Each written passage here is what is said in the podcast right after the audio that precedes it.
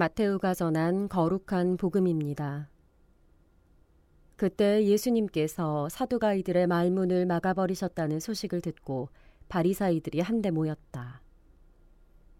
그들 가운데 율법교사 한 사람이 예수님을 시험하려고 물었다. 스승님, 율법에서 가장 큰 계명은 무엇입니까? 예수님께서 그에게 말씀하셨다. 내 마음을 다하고 내 목숨을 다하고 내 정신을 다하여 주 너의 하느님을 사랑해야 한다. 이것이 가장 크고 첫째 가는 계명이다. 둘째도 이와 같다. 내 이웃을 너 자신처럼 사랑해야 한다는 것이다. 온 율법과 예언서의 정신이 이 두 계명에 달려 있다. 주님의 말씀입니다. 참 예수님 안녕하세요. 오늘의 강론 금요일입니다. 오늘 방송 함께 하시는 모든 분들에게 하나님의 은총과 축복 가득하시기를 기도드립니다. 오늘은요.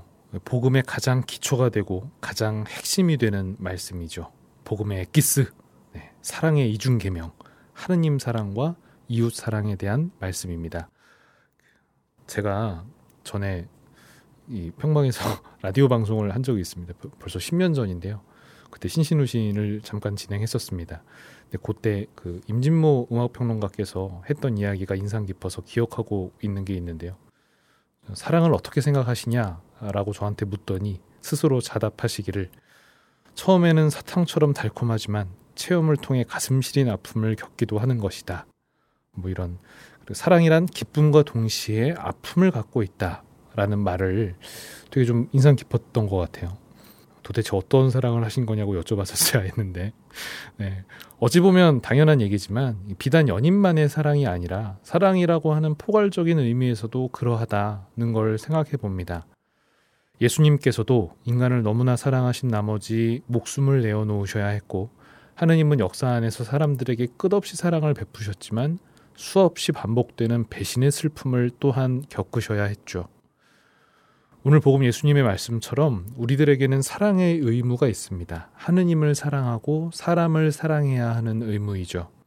허나 사랑의 기쁨과 슬픔이 항상 함께 하기에 사랑한다고 하는 것은 그만큼 커다란 슬픔까지도 받아들이겠다는 다짐이라고 할 수 있겠습니다. 뭐 이건 김수환 추경님께서 해주신 조, 유명한 말씀이죠. 사랑은 고백하는 것이 아니라 결심해야 하는 것이다. 신앙이 성숙해진다는 건 역시 복을 많이 받아서 탄탄대로를 걷는 걸 의미하는 게 아니고 더 큰 슬픔까지도 받아들일 수 있게 되는 걸 의미한다는 것 기억해야 합니다.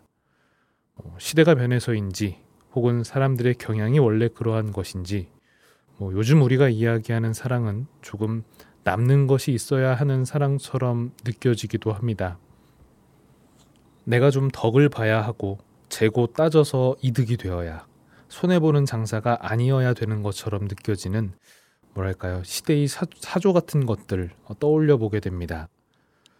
그래서 신앙도 하느님에 대한 사랑에 앞서 이 신앙을 통해 내가 얻게 되는 것, 즐거움, 만족감, 행복감을 반대의 부정적인 감정과 저울에 달아보고 긍정보다 부정이 더 크면 뭐 믿을 이유가 없겠다 하는 이야기들도 또한 듣게 되곤 합니다. 헌데 우리들의 신앙은 그런 게 아니죠. 사실 우리들은 이미 헤아릴 수 없을 만큼 많은 것들을 조건 없이 받은 존재다. 라는 사실을 깨닫는 것에서 출발해야 합니다.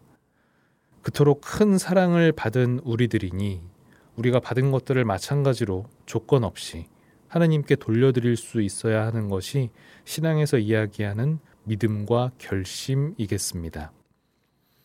내 마음을 다하고 내 목숨을 다하고 내 정신을 다하여 주 너의 하느님을 사랑해야 한다. 그리고 내 이웃을 너 자신처럼 사랑해야 한다. 왜냐하면 너는 이미 그러한 사랑을 받은 사람이기 때문이다. 이 전제가 있다는 걸 꼭 기억해야 합니다. 내가 받은 하느님의 사랑, 뭐 사실 느끼기에 쉬운 일은 아닙니다. 때문에 우리의 신앙 여정은 그 사랑을 더 잘 느끼기 위한 여정이라고 해도 과언이 아닙니다. 오늘 하루 내가 받은 사랑을 기초로 다른 이들에게 더 잘 나눌 수 있는 은총이 여러분 모두와 함께 하시기를 바라고 또한 기도드립니다. 좋은 하루 되세요.